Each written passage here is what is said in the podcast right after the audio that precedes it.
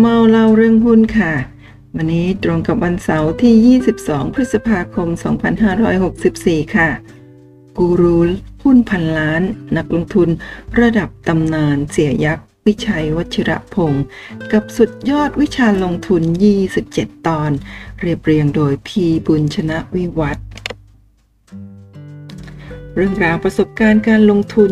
จนกลายเป็นสุดยอดวิชาลงทุนของเสียยักษ์ ได้รับการอนุญาตให้นำมาเผยแพร่ผ่านอีบุ๊ก 27 ตอน โดยพีบุญชนะวิวัฒเพื่อแจกฟรีให้กับนักลงทุนค่ะ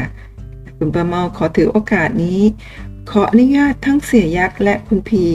นำอีบุ๊กมาอ่านผ่านช่อง YouTube และพอดแคสต์คุณประเมาเล่าเรื่องหุ้น เพื่อประโยชน์สำหรับนักลงทุนรุ่นต่อต่อไป สมเจตนารมณ์ของท่านทั้งสอง มาณโอกาสนี้ด้วยค่ะ ตอนที่ 21 ตลาดแบบไหนเล่นแล้วได้ตังค์การอ่านอารมณ์ตลาดถ้ารายย่อย สงบเสงี่ยมเจียมตัวฝรั่งไม่เข้า เข้า ขออภัยครับฝรั่งไม่เข้า บอกได้เลยว่าเล่นหุ้นไม่ได้ตังค์ ถ้าจะเล่นหุ้นให้ได้กำไร รายย่อยต้องมีจุดมั่นใจ นักเก็งกำไรแห่กันเข้ามาเล่นตามน้ำตลาดแบบนี้ได้ตังค์ตลาดหุ้นแบบไหนที่เล่นแล้วไม่ค่อยได้ตังค์น่าเบื่อ เสียยักษ์วิชัยวชระพงศ์บอกว่า กรณีที่รายย่อยสงบเสงี่ยมเจียมตัว และฝรั่งไม่เข้า ตลาดหุ้นช่วงนั้นก็จะเงียบเหงาไม่น่าเล่น บอกได้เลย เล่นหุ้นไปก็ไม่ได้เงิน อยู่นิ่งๆดีที่สุด ถ้าคิดให้เป็นหลักวิทยาศาสตร์ อธิบายได้ว่า เพราะเงินไม่มีมาหมุนทำกำไรยาก ถ้าจะเล่นหุ้นแล้วได้เงินรายย่อย ต้องมีจุดมั่นใจ นักเก็งกำไรต้องตามน้ำกันแหลก หุ้นมันจะวิ่งจูดหรือขึ้นไปทำนิวไฮจุดสูงสุดใหม่ก็ได้เสยยักอธิบายว่าช่วงที่หุ้นขาขึ้นมันจะมีจังหวะพักตัว จากนั้นให้สังเกตว่ามักจะมีข่าวดีมาหนุน จังหวะ 2 ที่ทุกคนมองว่าราคามันวิ่งขึ้นไปทำนิวไฮช่วงนี้แหละ นักเก็งกำไรจะแห่ตามกันแหลก ทั้งนี้สำหรับช่วงพักตัวในหุ้นพื้นฐานดีๆ จะใช้เวลาค่อนข้างนาน ไม่ค่อยรีบร้อนขึ้น จะตรงกันข้ามกับหุ้นปั่นที่รีบร้อนขึ้น ยกตัวอย่างหุ้นปตทเวลาเขาจะทำหุ้นตัวนี้ เขาจะต้องค่อยๆเก็บ บีบให้เหลือแต่คนที่ใจถึงจริง ๆ พอทุกคนหมดแรงมันก็จะวิ่ง ยิงหุ้นตัวใหญ่ ถ้าเขารู้ว่าตอน IPO มีคนไปแย่งกันจอง หุ้นไม่พอขาย พอเข้าตลาดมาปับ๊บเขาจะพยายามกดราคา เพื่อกดลงมารับต่ำๆถ้าวันแรกเปิดมาสูง เขาก็จะเทรดให้ทุนต่ำลงมาก่อน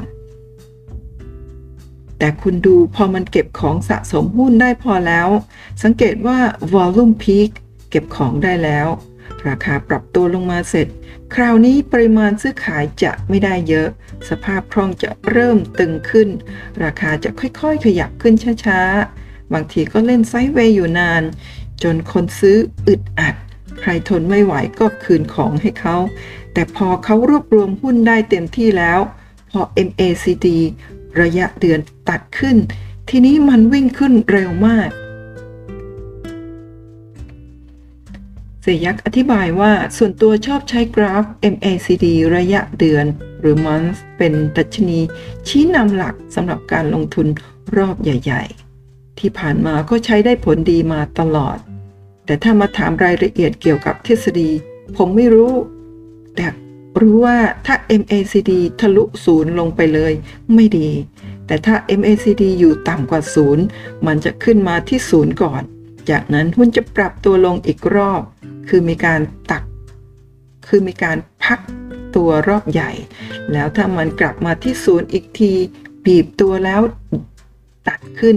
คราวนี้หุ้นจะเป็นขาขึ้นรอบใหญ่ เสียยักษ์บอกว่าระหว่างการก่อตัวของหุ้น จากประสบการณ์ดูกราฟ ราคาเราขออภัยค่ะ จากประสบการณ์ดูกราฟราคา เราจะรู้เลยว่า ถ้าใครดูเป็นรู้จริง กราฟไม่มีหลอก อย่างเช่นหุ้น ATC ถ้าจับจุดถูก MACD ระยะเดือนตัดขึ้นชัดเจน ช่วงปลายปี 2545 สัญญาณดีมาก แต่ก็ต้องทำการบ้านด้านปัจจัยพื้นฐานประกอบด้วย ไม่ใช่สุ่ม4สุ่ม5 รีบเข้าไปซื้อ ตอนนั้นทั้งกราฟและข้อมูลพื้นฐานยืนยันในทิศทางเดียวกัน เรารู้เลยว่าหุ้นตัวนี้มันจะ turn around พอวงจรปีขออภัยค่ะพอวงจรปิโตเคมีมันมาปี 2546 หุ้นขึ้นมหาศาลเลย หรืออย่างหุ้นปตทตัว MACD ระยะเดือน มันตัดลงมาตั้งแต่ต้นปี 2519 แล้ว หุ้นปตทค่อยๆลงมาจาก 270 บาทลงมา 200 บาท ช่วงนี้รู้เลยว่ามันกำลังพักตัว หลังจากขึ้นมาต่อเนื่องยาวนาน 3 ปี ช่วงปี 2546 ถึง 2548 ช่วงที่ MACD ของหุ้นปตทตัดลงมาทั้ง2เส้น มันยังถ่างกันอยู่เยอะ ผมก็รอให้ MACD มันบีบ พร้อมที่จะตัดขึ้นก่อน เราจึง